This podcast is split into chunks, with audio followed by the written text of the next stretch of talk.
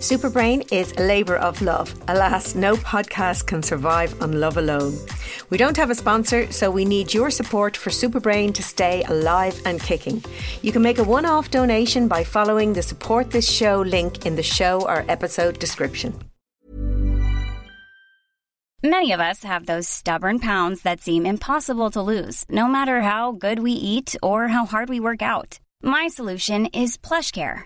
PlushCare is a leading telehealth provider with doctors who are there for you day and night to partner with you in your weight loss journey. They can prescribe FDA-approved weight loss medications like Wegovy and Zepbound for those who qualify. Plus, they accept most insurance plans. To get started, visit plushcare.com slash weight loss. That's plushcare.com slash weight loss.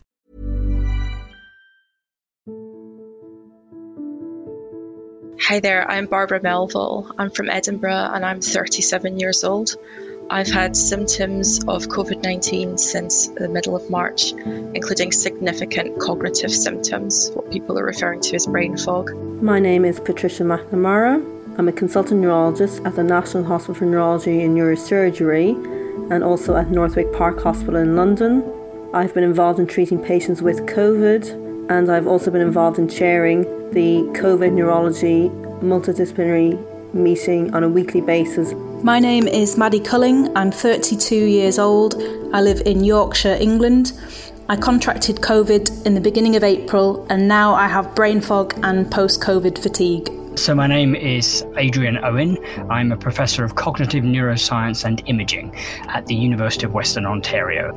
I'm a cognitive neuroscientist by training, which means that I investigate uh, how the brain works and try to understand patients who have brain disorders. And I've been doing that for about 30 years. Hello, my name is Caroline O'Brien. I'm 58 years old and live um, in Dublin, Ireland.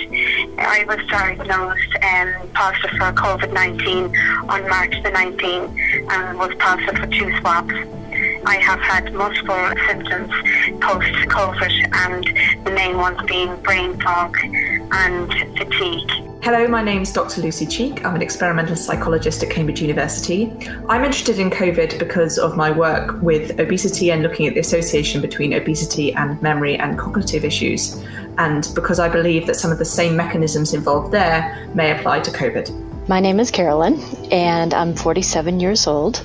I live in Colorado in the United States, and starting March 12th, I believe that I came down with COVID, but I wasn't tested until May, and at that point, I tested negative. Uh, currently, I do suffer from both brain fog and fatigue. My name's Dr. Ron Daniels. I'm an NHS consultant in intensive care, and I'm also the founder and executive director of the UK Sepsis Trust. COVID's been in the news and it's been the bread and butter of my work since the end of March of this year in intensive care.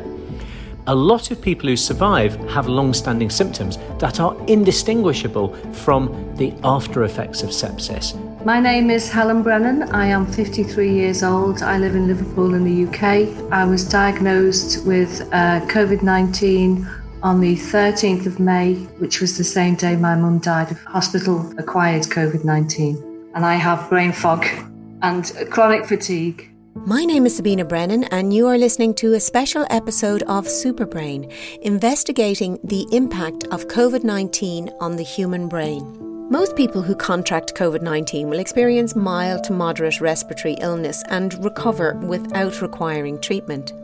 However, an understandable need to reserve hospital beds for the most critical cases has meant that a considerable cohort are absent from official statistics because they followed government advice to stay home and many were not tested. While some have recovered as predicted, others remain incapacitated and are, in some cases, taking longer to recover than those who were hospitalised with severe COVID.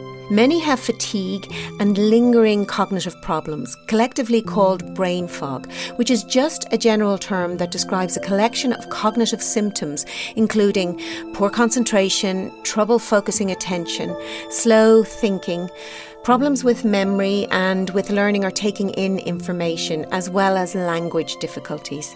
These long COVID symptoms not only prevent these individuals from returning to work, but also from carrying out the simplest of daily routines without experiencing relapse.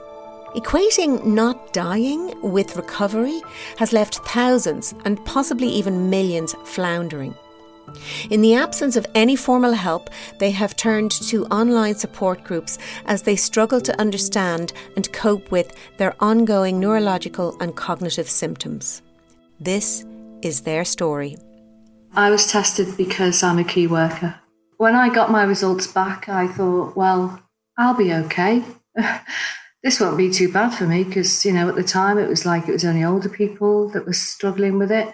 And I'd say that um, you know, obviously I'm grieving and I'm very, very ill. And I'm also having to self isolate in a room and not see my my children. You know, I, I, I, could see them, but I couldn't hug them. They, they'd just lost their grandmother, who they were very close to. I couldn't get a hug off my husband. You know, I had two weeks of absolute psychological torture, I'd say, because nobody was allowed to come in to see me and I wasn't allowed to touch anybody or anything. And it was a very, very lonely place. The first two weeks, it was almost like a very bad flu, very lots of aches and pains. But the one that disturbed me the most was what it did to my brain because, yes, I'm in a lot of pain, but my brain, I felt like it had been taken over.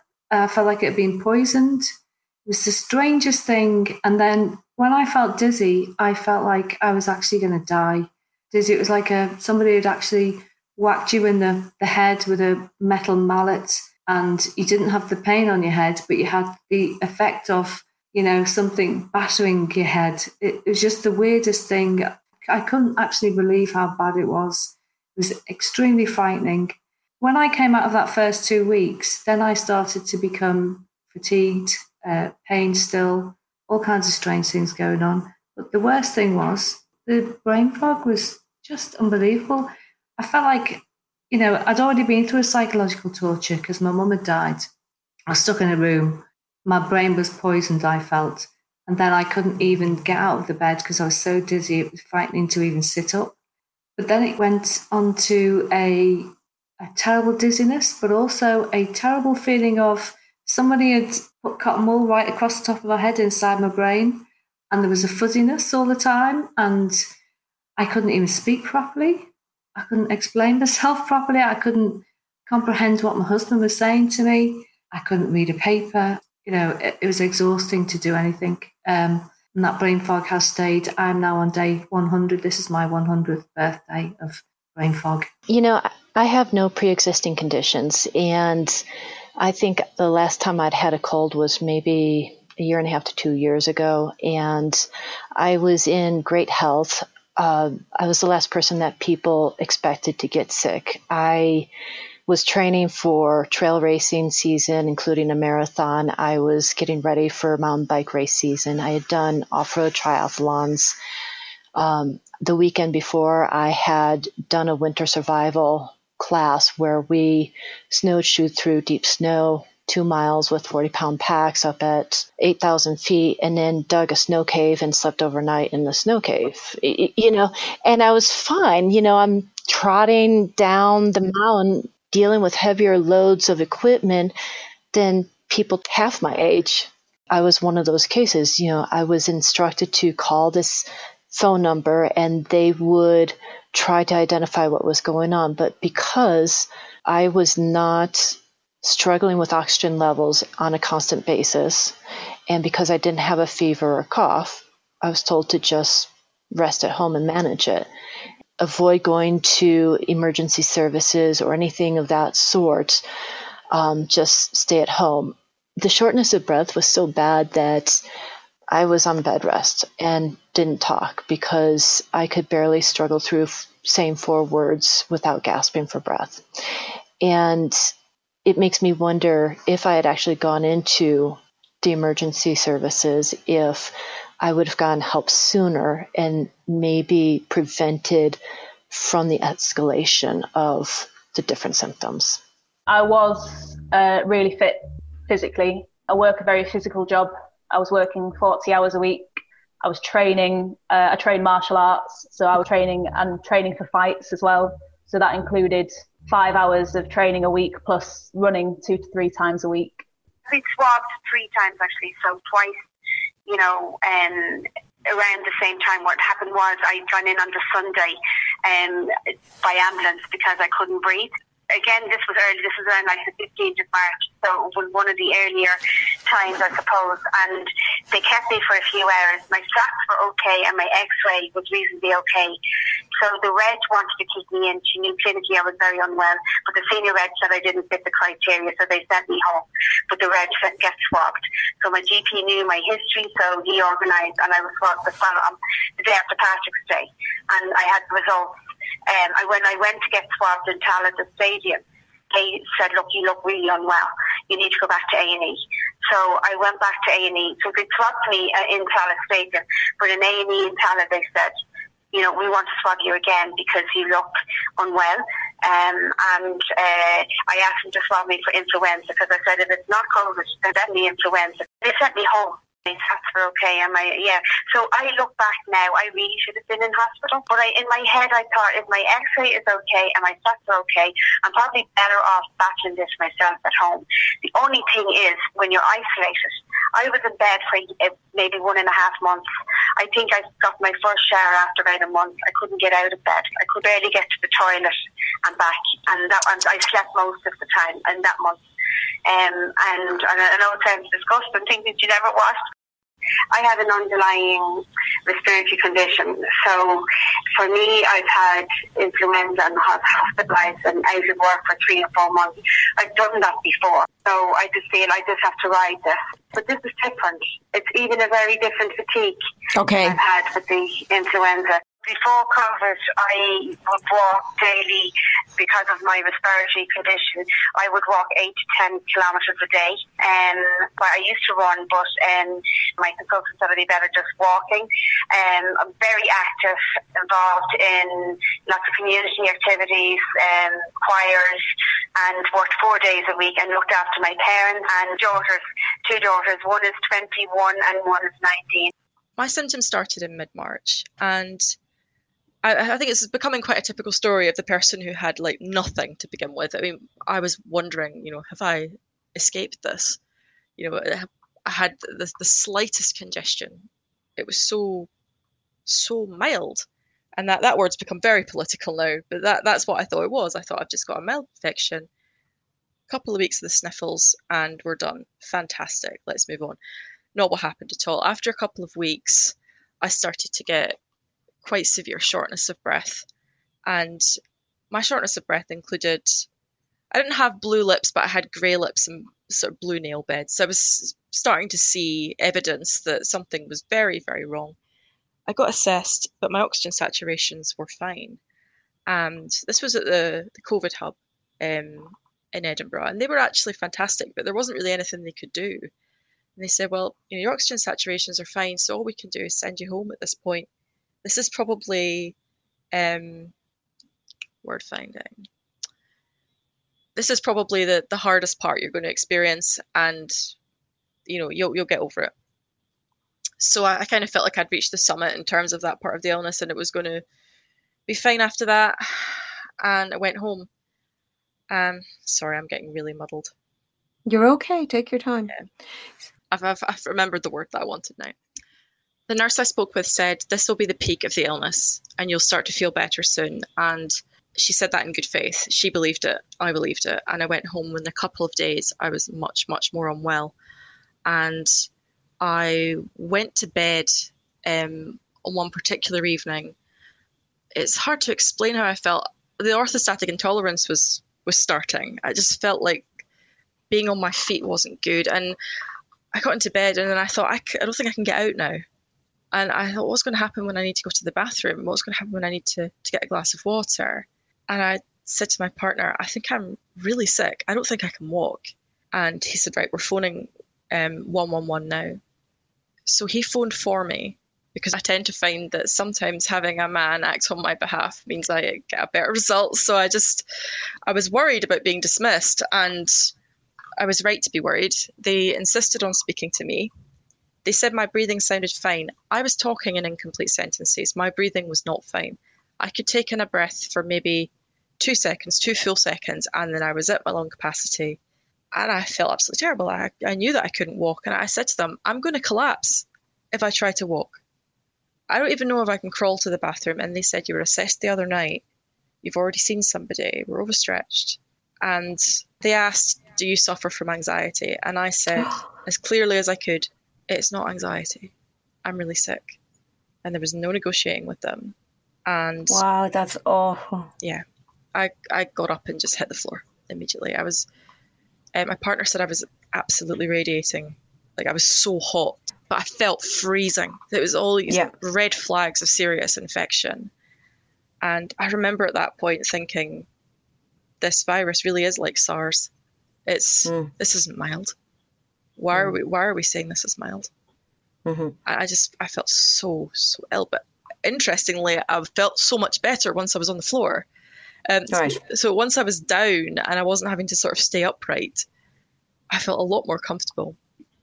Um, but you know, before I went into this analysis of how I was feeling, I you know called an ambulance, and that took a few hours to arrive. And I was lying on the floor with my partner, thinking, "Am I going to get taken seriously?" And there were two paramedics, and they were there was an interesting binary opposition there. One of them was really, really lovely and was taking me seriously, and the other one was just rolling her eyes. She didn't believe I couldn't walk. She was furious that I needed a, a wheelchair um, to get out to the, the ambulance. But even sitting upright in the wheelchair felt really, really uncomfortable to me. And fortunately, once I got taken into the hospital, my care was excellent. Um, they were great. I, can't fault it. I suppose well, I suppose I can fault it in a sense.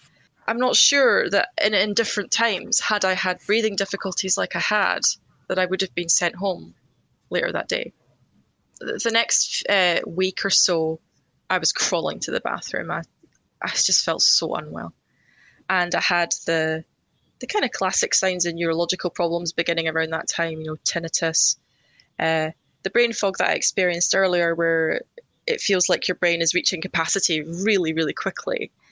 And that frustration of not being able to take information in easily. And yeah, like I said, very like post concussion syndrome, which I've had mm-hmm. before. Mm-hmm. When I was in hospital, they said that my body had had quite a measured response. So I wasn't actually tested.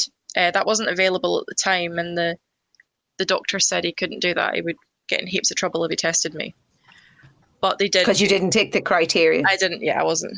I wasn't severe yeah. in inverted commas, and so they diagnosed it based on my blood work. So I was bedbound for ten weeks and oh my goodness, lying almost flat for most of that time. And the brain fog was terrible then. It was very similar to having concussion. So And have you had concussion in the past? Yes, I've had a couple of quite serious concussions. And it was just this feeling like there was too much going on in my head and I had to, you know, turn screens off and you know, I couldn't use my computer. For scientists like me, concussion is a similar problem to COVID 19, which is that, you know, people take a blow to the head and you have absolutely no idea what's wrong because all the blows to the head are slightly different and there's not one part of the brain that gets affected. You put them into a, a, a an MRI scanner and look at their brain, it looks completely normal, but they're not normal. They're complaining of brain fog or they can never get back to their daily lives. And trying to pull those pieces apart and work out, well, so what is wrong with them then? Uh, and, you know, where, where are the problems? And therefore, what what's going on in the brain is is yeah, I guess that's sort of the bread and butter of what I do. I mean, we know from say concussion that you know deficits, even fairly mild deficits, can prevent people performing their jobs effectively, going about their activities of daily living. In my personal life, I've learned that I have to make a lot of adjustments. Um, for example, cooking it's taken me burning my hands, burning three or four different pots and pans, to finally learn that I need to simplify making dinner and not multitask or even allow someone to talk to me. And so if I have a friend over, I'll tell them, listen, please don't talk to me right now because I can't focus on what you're saying and make dinner. So the feeling that my head is just kind of full of like expanding foam or, or cotton wool, which makes it kind of really hard to focus or have any real clarity of thought. I'm having a lot of trouble with my memory. Um, so sometimes it's just, just, it started off with little things, like particularly at work, I'd, I'd forget a small thing that I would never normally forget. It's forgetting to do something that, that's usually I'd say routine, and and it's just not quite working. So, uh, yeah, at first it was uh, little things and fairly sporadic. But a few weeks ago, when the brain fog was at its worst, um, there was a day midweek, and I'd lost an entire day. I couldn't remember, so that was that was quite frightening. Yeah, I remember. yeah. I remember just going to bed, and I, I just cried because, like, I knew things had happened. I knew my granddad had come through for the day, but I couldn't remember anything we'd done or you know where we'd been, what we'd eaten for me, it comes in like a tsunami. I could be fine for two days and then it's just hit me and you feel you're just being run over by a train. It's hard to describe even the brain fog, you know. Yeah. It's, it's just, um, you're not focusing on anything. You're getting nothing done and it's achieving, that's what you see if you're achieving nothing. Yeah. And um, that, the, the time and the day has just passed and you can't really recall a lot of it. I just feel stupid. I, I really am not able to process complex thoughts. Uh, there are chunks of clarity. So, one time I had a chunk of clarity and I was doing some work in which I was reviewing reports and audits and making notes. And after about an hour, I looked down at my paper and realized the pen wasn't moving and I had no idea what I wanted to write. So I looked back at what I was reading to to see if I could prompt my memory. And I looked at the words and I knew I saw words, but I had no idea. I couldn't understand what I was reading. And so I just closed up and went and sat down and took an hour and a half nap. Now my brain fog is basically not being able to concentrate, not being able to understand, comprehend. If if there's two people talking to me at the same time, I have difficulty, and there's almost like a delay. It's like a I have to say it again in my own head, what somebody's just said to me to try and understand it. It's just the most bizarre thing. You just don't feel yourself. You feel like something is buzzing around in your brain. It's like there's cotton wool in there. Just... Filtering. That's the word filtering. Um, you don't want information to come in. You just want to go in a dark room. I suppose it's quite like having a migraine. That's what it was like for me in the, the early days. So I wasn't even getting to the, the decision making or the word finding. I could barely speak at all my brain was saying, I'm dealing with something and I don't have time to decide what we're having for tea tonight. Let's just rest. I let my body do that um, for quite a long time, and and it can be quite frightening. I think when you you're reaching for a word and you, there's just silence. Uh, where COVID 19 is concerned, we've got a few clues, right? We know that this is a respiratory illness. And one of the things about respiratory illnesses, people tend to think, well, that's lungs, that's not about the brain, right? But actually, respiratory illness causes an interruption of the oxygen supply to the brain.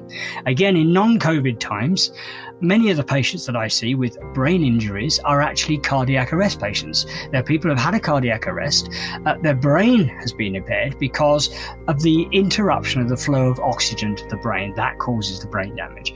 And here I think there's good reason to believe there's going to be similarities with COVID 19, and that is that you are interrupting the oxygen supply uh, by interfering with the respiratory system.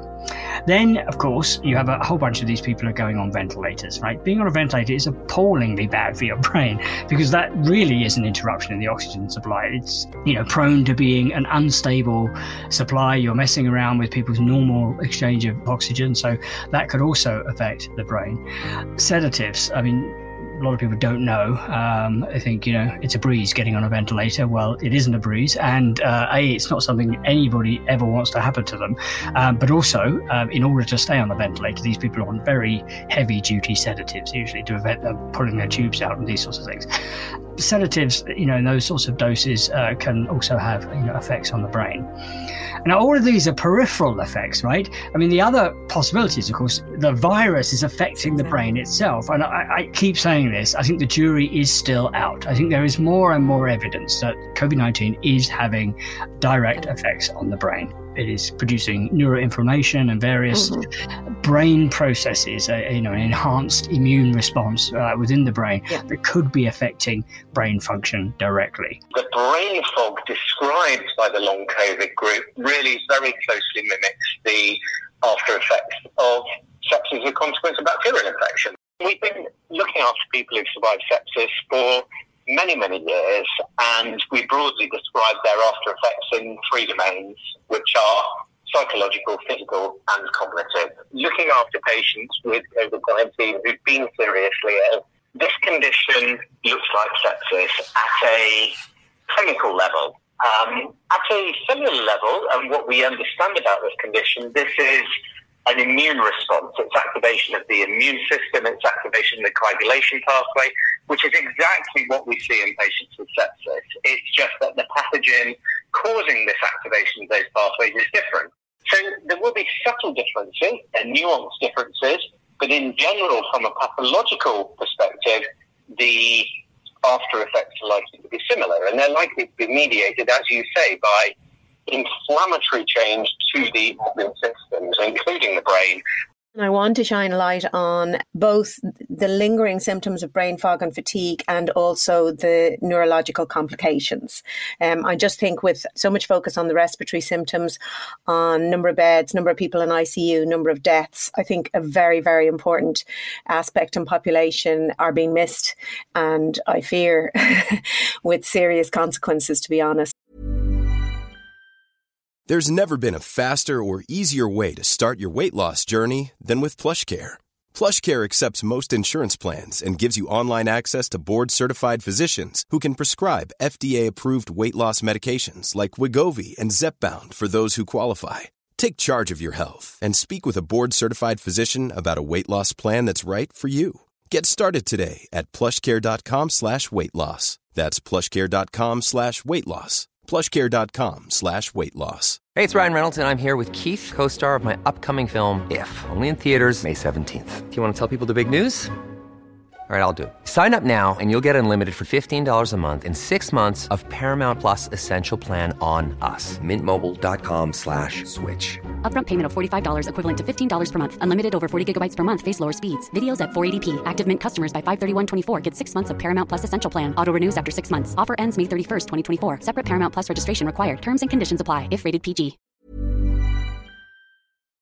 So, what kind of neurological complications are you seeing with COVID? So, suppose we kind of group them into four groups within the paper. So, we had people who had encephalopathy, so people who had uh, like a delirium, so people are either confused or disorientated um, with hallucinations, most of whom responded well with just supportive therapy and didn't need any additional therapy. Um, then we also had people who had inflammation within the brain. So either an infectious encephalitis, so an infection from COVID itself affecting the brain, or an inflammatory response within the brain and the spinal cord from COVID itself. So, as in like a para-infectious or post-infectious phenomenon. So, we saw a number of people with something that's called ADEM, so acute disseminated encephalomyelitis, which is an inflammatory disease that affects the white matter of the brain and spinal cord. But we could actually see that there was a pattern evolving and that there was a higher rate than we would have expected for that time period in London of ADEM. As it went on, we learned as well, because obviously at the beginning, we didn't know what would necessarily happen, but we thought it was worthwhile looking for potential neurological complications because Wuhan had described some neurological complications. So, and we've seen it with other coronaviruses, so with SARS and MERS, there have been complications in the past. So it wasn't to be unexpected. We just didn't know exactly what they would be obviously there was an increased risk of stroke. So COVID makes people more prone to clotting. So people had more stroke because COVID infects the lining of the brain as well and it makes you more thrombotic. There's probably more than one mechanism as to why people have an increased risk of stroke. Is it that they are travelling more freely than a clot usually would, or more quickly than a clot might? It seems that the blood is, is stickier. So something about COVID increases inflammation within the blood vessels and makes the blood clot more easily than it should do. Okay. Um, so, and then also a clot will, will travel until it can't get any further, until it goes to a point where it can't pass any further. And then it will stop the blood flow to that part of the brain. And that's when people get weakness or problems with their speech or that. But I think what was interesting was there were different features on their MRI about their, so obviously they had the typical features of a stroke, but they were often larger. They had sometimes more than one stroke. They often had a clot in their lung and also clots in their brain. So that would be within veins and arteries, which was right. different. So it wasn't that it went from their lung and went okay. up to their brain. So just there they were, yeah, they were generally more thrombotic, so their blood was stickier and more likely to clot. And is it true that there's been a, a greater proportion of younger people presenting um, with those stroke-like or clot issues? I suppose I kind of range, and I suppose the the issue about COVID is we don't. Whilst we know for the the risk factors for more severe disease and respiratory disease, so people who are older, people who are obese, people who are black or Asian or minority ethnic groups with diabetes, we don't. I suppose we probably don't have enough numbers to know what increases your risk factors for getting neurological complications. Okay. Um, and I suppose we don't. You know, we had a, a range of ages in stroke, but I think because it makes the blood stickier, then it increases your risk then throughout, regardless of your other vascular risk factors. But obviously, a lot of patients did have vascular risk factors. They had other risk factors as well, some of them, but some of them had no other risk factors for stroke and still had a stroke as part of COVID. Right. And some people have had very minimal respiratory symptoms and either presented at the time, you know, with their stroke and then developed a cough or pyrexia, or their stroke had occurred maybe a week or two after their COVID illness.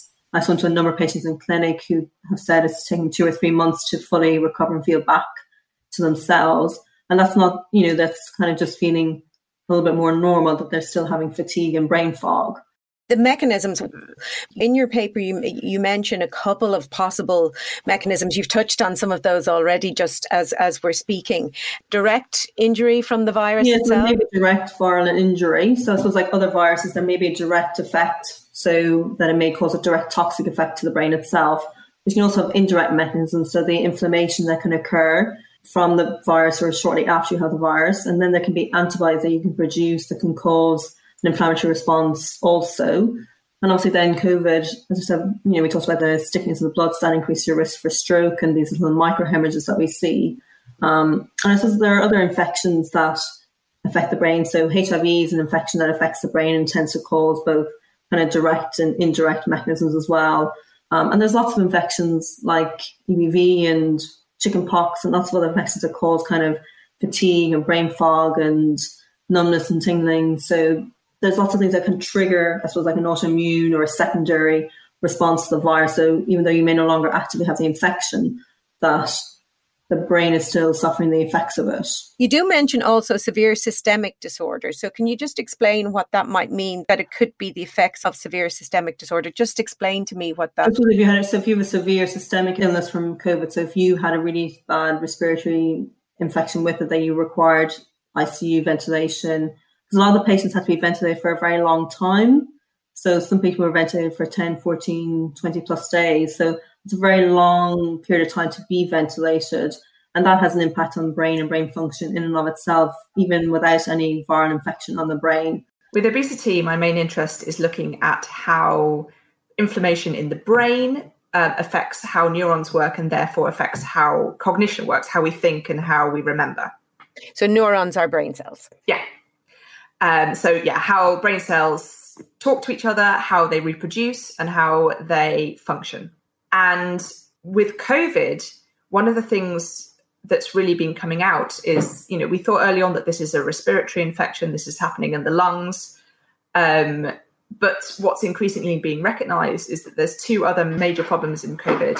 One of them is clotting, causing blood clots and you know sticky blood, and the other one is inflammation. And there seems to be a lot coming out now about you know massive inflammatory responses to covid like above and beyond what you'd expect with with an infection of that kind. And some of the neurological symptoms that doctors have been reporting firstly speak to the crossing effects that you know there's an increase in possible an increase in strokes and other factors. So i'm interested in again this ongoing inflammation and ongoing results of inflammation. So if you have people that as you say you know for whatever reason they get over the infection well enough to not end up in hospital, not end up in ICU, but have this ongoing brain fog, ongoing fatigue issues, ongoing symptoms. Many of the symptoms that people are reporting are symptoms that are highly associated with inflammatory disorders. Uh, not all of them. There's you know there's a wide range of symptoms, and not all of them fit into that category, but a lot of them do. And so one of the things that concerns me is that if we have a situation where there is a huge proportion of the people who are infected who kind of aren't on the official lists, even. I mean, especially the people who were infected early on who wouldn't even have got a test. Then what we may have is a large cohort in the population who have had severe inflammation, including potentially neuroinflammation, who have ongoing issues with inflammation, including possibly neuroinflammation, and that this may, on the in the kind of short to medium term, be associated with cognitive and memory issues, probably varying severities. For some people, that might be very subtle. Um, and you know, my work with obesity, what I'm looking at in young people is very subtle, like not something you'd notice day to day, and may then extend to really genuinely feeling like your memory is problematic. But what does that mean for the long term? Is this something that just gets better as the infection gets better? You know, maybe people feel a bit rubbish and a bit brain foggy for a year, and then that's it, you're fine. Or is this something that's going to increase vulnerability for problems later on, potentially in old age? So we've talked about vulnerability to dementia in the context of obesity and obesity related disorders. But if the mechanism by which obesity increases vulnerability to later dementia is chronic inflammation involving neuroinflammation, and if this ongoing symptoms of COVID are evidence of ongoing chronic inflammation and chronic neuroinflammation, then there's a real risk that we've got a significant cohort within the population that may be at substantially increased risk of neurodegeneration later on. And that may not be the case at all. We really don't know anything at all, but I think it's important that we look at this issue now to look at what's happening straight away after infection, what's happening in the, you know, short to medium term in the next couple of years and keep an eye on it. Could you actually explain to me what mechanisms underlie memory and uh, cognitive issues in obesity? There's lots of mechanisms in play in terms of the literature at the moment on that. One of a big one is insulin, especially with the links of diabetes. But one kind of big one that keeps coming up again and again is systemic inflammation and linked to that neuroinflammation. So neuroinflammation would be inflammation particularly in the brain. Absolutely, yes. So the idea is that there's a lot of factors about obesity that are associated with increase in systemic inflammation. Um, this is related to the workings of adipose tissue, of fat tissue, so directly related to having excess fat. But there's also a lot of association with diet. High fat, high sugar diet tends to be what we call inflammatory, an inflammatory diet. And that is associated with higher levels of inflammatory markers. I had a very, well, I still have a very responsible job. I deal with, you know, murders, um, anything you can think of. I'm a press officer now and um, I deal with a lot of um, emergency situations, paedophiles, domestic violence. So I have to be absolutely on my game. I have to be absolutely, my brain has to be taking in information, throwing out information to the media and the press and so I have to be, my brain has to be sharp. And if it's not, I'm going to mess somebody's, you know, life up. I'm going to break the law by giving information away that, you know, I'm not going to protect somebody like I should. So it's a very responsible job. And there's absolutely no way on earth I could do that job right now. Yeah, I, I think mentally, um, I've always been very focused and very much able to multitask. Um, in, in my job, I'm in management, so you know I, I manage a team of people. I've just found since COVID and since the, the fatigue, I find it really difficult, A, managing a group of people, and B, I have no ability to multitask now. It's very difficult for me to be able to do my job and also lead a team. Luckily, work have been really understanding. I'm conscious of sick leave. I'm conscious I hate being out sick. That's an added pressure. You know, why am I not getting better? You know, am I getting any? You know, will I, you know, ever get out? I think that's a huge, will I get out of this cycle? I feel I'm making steps forward and then I'm hit by it again.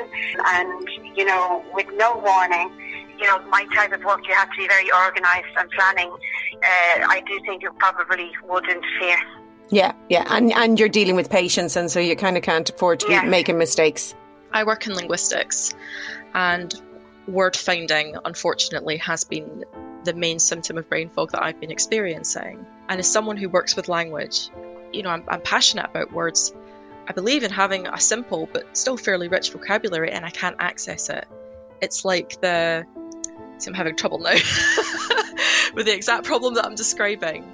So it's like my brain goes to the database and the word isn't there, and there's a silence. We have people who've been chief executives of companies who've had to retire from that position and act as chair people. We've had senior partners in PricewaterhouseCooper who can no longer exercise the judgment needed for their role and have had to take sabbaticals or have had to take alternative roles. The after effects that we're hearing described are pretty much identical. I am the admin of a support group. It was started by a woman called Claire Hastie, I believe back in May. And Claire is one of these get things done kind of people. And she just saw that the people around her, I, well, herself and people around her were struggling with ongoing symptoms. And she said, right, we need to do something about this. So she started up the group, I think, you know, just so that people had somewhere to go, um, people to talk to. She wasn't having um, issues with her doctor at the time, but as more people joined, we started to see there were issues around not being taken seriously. So people were going to the doctors, and I experienced this myself, and being told it's anxiety, it's all in your head. It seemed to point to the problem being psychosomatic in some way. And this was often because they couldn't find anything. But I think part of the reason, perhaps, that they weren't finding anything is that the tests were emergency tests, um, basic bloods, um, ECG, which you know doesn't always find anything. And as as time went on, when people managed to get more comprehensive investigations, suddenly we're seeing things like pericarditis, valve damage, inflammation in the brain showing up on MRIs and so on. So there does seem to be something um, going on in this cohort. Primarily, the reason for the group is just what it says on the tin. It's it's for support. People don't know where to go, and it's not always medical professionals. Um, some medical professionals are incredibly sympathetic. They just don't know what to do. Um, but it's also the people around us. Our friends and family aren't always very supportive either, and they seem to be getting fed up. Um, so people are reporting the same sorts of questions coming from their friends and family, like "Are you better yet?" Um, rather than "How are you?" And people have just started saying they're fine but they're not. They're suffering symptoms like fatigue, uh, muscle aches, palpitations, random fevers sometimes. And like we say, the brain fog has been one of the most central symptoms that's coming up again and again. A little bit more understanding, I think, from the, the medical professionals. Um, I mean, everyone that I've been to see has been really empathetic, but has just basically held their hands up and said, We don't know what's going to happen and we don't know how long you're going to be sick for. Well, mine said to me, "Oh, well, you just lost your mum, so you're probably feeling really, you know, terrible because of that." And I said, "Absolutely not. I lost my dad two years ago. I know what grief's like. This isn't. This is not grief." But she didn't seem to. She still didn't. And then she went at the end. She said, "I think you should have grief counselling." I thought, "I don't need grief counselling. I need you to help me with this." You know, that's the problem. And and as you say, people are saying, you know, are you just anxious? And I know when um, when you're grieving, you do feel anxious. I'm not. I'm not anxious. I'm not stressed. I don't feel stressed. I mean, the most frustrating thing is my body just, you know, and I do feel like COVID has hijacked my grief. I felt so alone and so isolated. I thought I was imagining my symptoms. Um, I felt, you know, that nobody really understood. I didn't really understand it myself what was actually happening. Um, so I'm really delighted that somebody is actually taking the initiative to really highlight that there are many of us out there that are really struggling. Yeah. Um, and that we need to be heard and we need to be taken seriously what I'm hearing from people with brain fog in long COVID is that they are not being taken seriously by doctors. And when they're going to doctors with cognitive symptoms, the doctors are telling them that they're actually psychological issues. You know, they're saying you're just suffering with anxiety. Is that something that people with sepsis have experienced, or is it just so well laid down in that that doctors are aware that there is cognitive consequences? So it's getting better, but I, I think you know, and you will know as a, a scientist that health professionals, when faced with something that they don't understand, are typically quite dismissive of it. And yeah. it's natural human behaviour. And we do still see this in, in patients who survive sepsis, but it is gradually improving. I think what we need to do is to get out there the message that actually this is organic, this is structural, this is around neurotransmitters, this is around neural death, it's around apoptosis, it's all of these things that have contributed to the sequelae in these patients. And, uh, you know, if we get across the message in a way that health professionals can understand, then it will be easier for them. You know, no one understands the brain. Of course, we don't understand the brain. But if we can use simple messaging that actually describes pathological processes that lead to apoptosis, lead to changes in neurotransmitter signaling, and so forth, then we might be able to get a greater acceptance of this problem. Well, so this is one of the one of my um, like professional bugbears, and kind of one of the things I'm hoping to do with my life um, is that basically I don't think that one of the reasons I think GPs and doctors and so on don't take cognitive stuff very seriously is that they just don't have any of the tools. They like to have a test, you know, a, a, a dip in the urine and say this is the answer it's about priorities, right? And, and often these sort of psychological sequelae or changes in your mental health or brain fog or delirium or any of these things, they get pushed to the side because they're not that important relative to the initial problem. Um, and one of the points that I keep coming back to, we are our brains, right? That is what we are. There are a lot of very scared people out there who have those kind of brain fog symptoms. There's a lot of people that I've talked and this is all only anecdotal, of course, but it is a group of very scared people. Um, um, they have brain fog. Um, a lot of them are having headaches. They're scared because they're not really in the system. And sometimes, unfortunately, they're going to GPs who are perhaps saying that it's their anxiety that's causing you know, say if they're having brain fog symptoms, or they're saying, or they're even being sympathetic, but saying, well, there isn't really anything I can do about that. But it's scary for people who've never come across even the term brain fog. Most people are used to recovering from a virus quite quickly. You know, they think, you know, viruses last for a week or two. I think often the cognitive implications of the brain fog often last for quite a few months afterwards. So it does take quite a long time. That's very difficult, I think, for people to have to tolerate and put up with. And particularly if people are very high performing, and they're used to being able to do things very easily and quickly. It's a huge adjustment then to have to pace themselves and not be able to just do like multiple hours of, of work. Um, but so we haven't seen anything to suggest that people will get a progressive cognitive disorder or a dementia from this. Um, I know it's still quite early, but we, there isn't anything to suggest that. And most of the patients so far I've had who you know were affected earlier on the pandemic are improving. Uh, and so that would be the hope that most people will. If you push yourself too much, you're going to go bam, you know, yeah. your, your whole system crashes again. And it's trying to learn how to increase your activity at an acceptable pace. Yes. Um, and challenge yourself. And it's really hard. I really felt, you know, and so this week I'm having a really bad week. If you yeah. talked to me last week, I would say, yeah, I'm on the road. After I'd had COVID originally, I went back to work full time because I actually felt okay for a couple of weeks. Yeah. Um, and I think I probably pushed things a little bit too far physically. And then it was after then when I had um, my first relapse and first kind of bout of brain fog.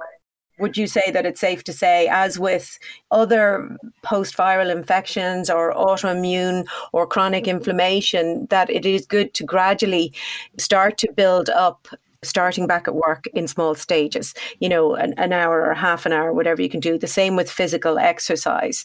Would you say that that's that would? Yeah, I think there are important strategies. So pacing and greater return to exercise and activities and listening to your body as well. So if you are, you know, having a good day, that you still do the same amount, that you don't try to overdo it in a good day and then pay for it on other days. That you try to build it up slowly and over time yeah. that will improve. That's normally what's you know we know helps manage chronic fatigue and other post viral syndromes and hopefully yeah. that would also work. And you know, there's no reason to think it shouldn't work within COVID. No, well. no, and I, I, think as well because people are so fatigued, they say, "Oh, I just can't walk." But like even two minutes one day, even just sitting up in bed, yeah, throwing that for a few minutes, and then sitting up with our legs down, and then standing, and then walking. I tell people often sometimes even if you can only walk your bed to the you know around the bed and around the room and you do that for you know a week or two and then you build up to doing that twice and then yeah. sometimes you just have to start off really small and it sounds yeah. very frustrating to people i think but it's the only way to do it. You just have to start really small and build up would you feel, I mean, I certainly would be of the opinion um, that if you look after your brain health more generally by ensuring that you're sleeping at regular, you know, you're going to bed and getting up at the same time, you know, even if you're not sleeping very well, but to be at least trying to establish a regular sleep routine, if you're actually trying to manage stress and anxiety, eating properly and regularly so that your brain is actually getting the and healthily getting the regular nutrients, uh, that you're starting to try to exercise, that you're starting to try and stimulate your brain, that all of those things will help your recovery. Yeah, you know? they're all sensible approaches to try to help mm. combat cognitive symptoms. Uh, I think they're all reasonable things to do, and they help in lots of kind of chronic conditions. So if you have a better cognitive reserve, then you'll probably recover maybe quicker I'm glad you brought that up. That's what I was wondering, you know, because obviously I'm an advocate for brain health and explaining to people that you can build brain reserves and you can build cognitive reserves. And I kind of talk about it in terms of investments, you know, it, it, it's like building these reserves up that you can cash in at some point in the future when your brain is faced with challenge. And that challenge can take the form of a disease or injury or even a virus or infection. So if we're going to have to live with COVID on an ongoing basis, would it be fair to say, well, look, if you adopt a brain healthy lifestyle, it will help you in some way. Same as I suppose somebody who is more physically fit will have a better chance of fighting a virus than somebody who maybe um, which is you know like I think obesity um, was one of the, the yeah, people with obesity had, had yeah. not even just a risk factor, but yeah, but they have um, poorer prognosis. I think. They do. Yeah, so say if you're obese or you know anybody people who are over fifty with diabetes just have a much higher rate of mortality from COVID, which is very unfortunate. Mm. Um, but yeah, I mean, I think having a good con reserve is probably going to be helpful or beneficial. Obviously, it won't if you were to get inflammation within the brain. It won't stop you necessarily getting that, but it may help to, to speed up your recovery. I think it's just a good idea, you know, as you said, just to have that in the bank in reserve, and hopefully that will help you recover quicker. And then I think it would be helpful to have a you know those strategies, and certainly people who have the brain fog or memory problems afterwards, so to adopt those strategies, they would help yeah. them to get better and improve the brain can be really quite resilient. Do people manage to make a recovery in terms of cognitive functioning after sepsis? There's a few perspectives on this. I mean, firstly, it's not every patient. And sepsis is defined by need for hospitalization. So, by definition, people with sepsis are sick, and you couldn't really manage sepsis at home. So we have a sick cohort of patients. Around 40% have significant sequelae or sequelae persisting at six months. So it's not everybody. It's, it's 40% of people that are significant. The incidence of moderate to severe cognitive dysfunction in this group is around 17%. So again, not everybody, yeah. but it's a prevalent problem. Um, what we tend to say to people is that you can expect to be back to 90 to 95% of your normal functional self within 12 to 18 months. And okay. the, the time course is different for different patients, but generally people improve.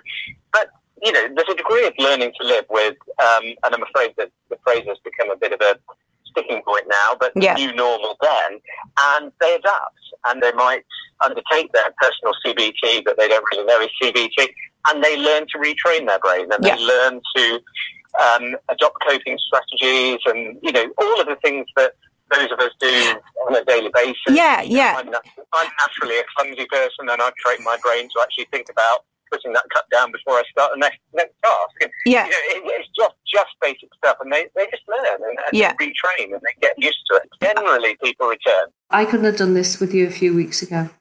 I couldn't have even properly, you know, so I do, I am definitely improving.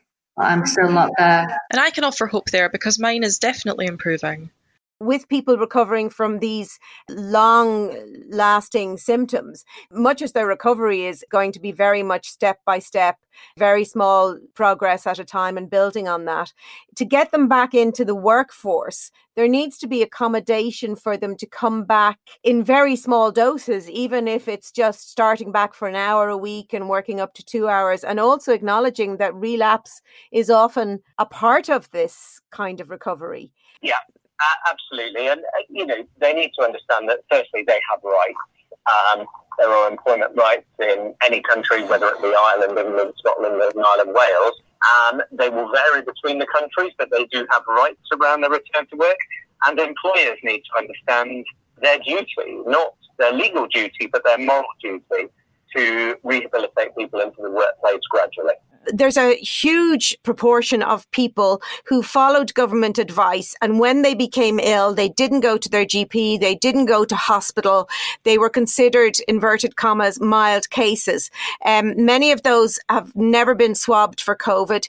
And in fact, actually, as time has gone on, they are experiencing worse symptoms, more debilitating symptoms in a sense, in that they have a lot of cognitive symptoms, both physical and mental fatigue, and they kind of can't get back to work. What I would say is that it's imperative that governments around the world come to learn that the after effects of critical illness with infectious disease are significant and that frankly they can't afford not to appropriate rehabilitation resources to these patients because people are not returning to work. The humanitarian burden is huge, but the fiscal burden is arguably even greater. And if we don't rehabilitate people, we're simply going to see huge swathes of society not returning to productivity.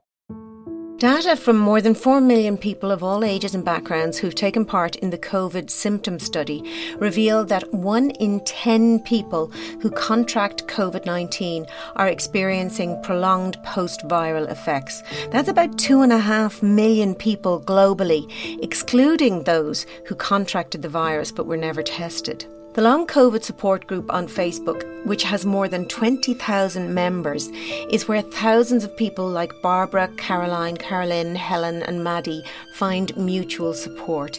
It is just one of many support groups bringing up online. Literally hundreds of individuals shared their stories with me. They feel invisible and unheard. They are desperate for help, desperate to be believed.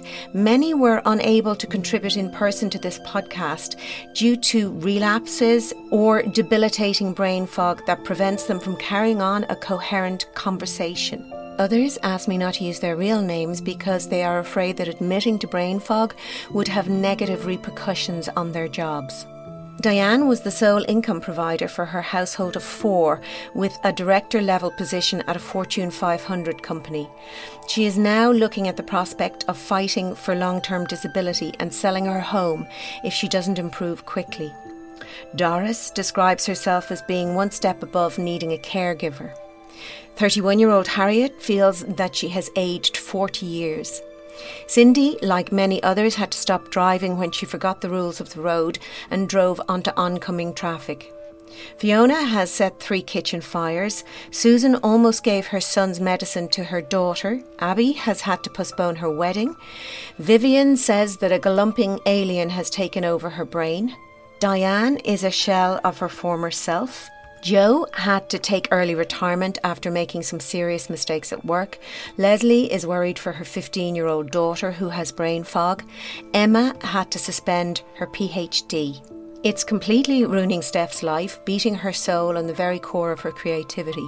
She cannot cope with much more of it, and to be ignored by the doctors is just making it far worse. Doris wants the medical community overall to realise that this is real and it isn't anxiety or depression. She would like to get help from a doctor or an expert rather than trying to figure out how to help herself on her own.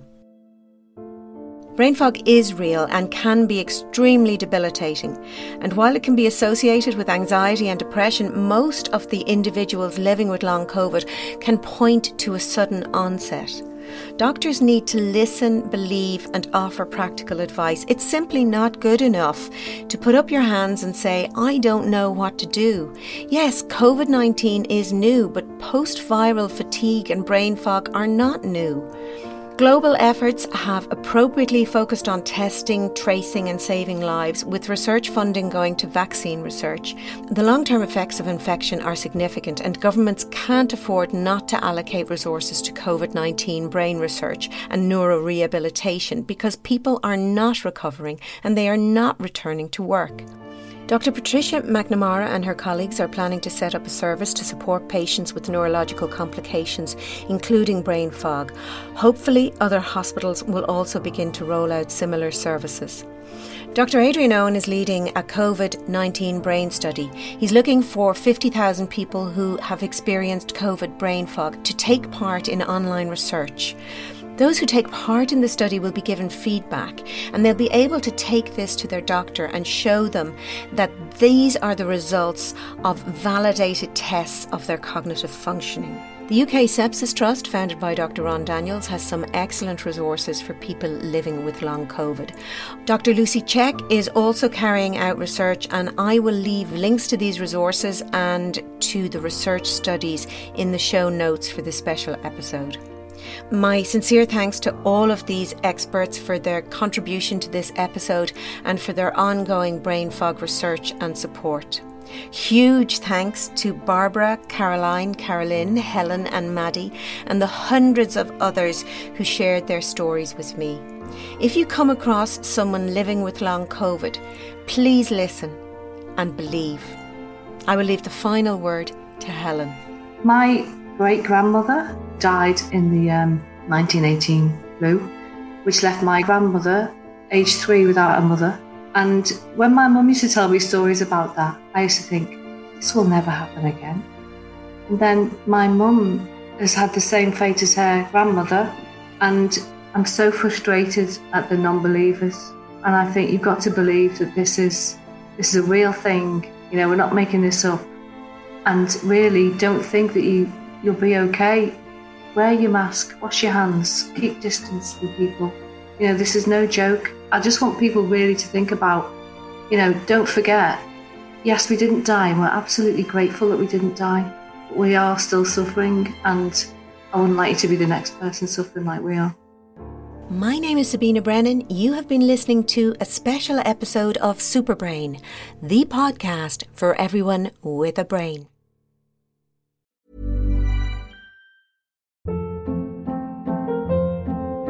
Hold up. What was that? Boring. No flavor. That was as bad as those leftovers you ate all week. Keke Palmer here, and it's time to say hello to something fresh and guilt-free. Hello Fresh. Jazz up dinner with pecan-crusted chicken or garlic butter shrimp scampi. Now that's music to my mouth. Hello Fresh. Let's get this dinner party started. Discover all the delicious possibilities at hellofresh.com.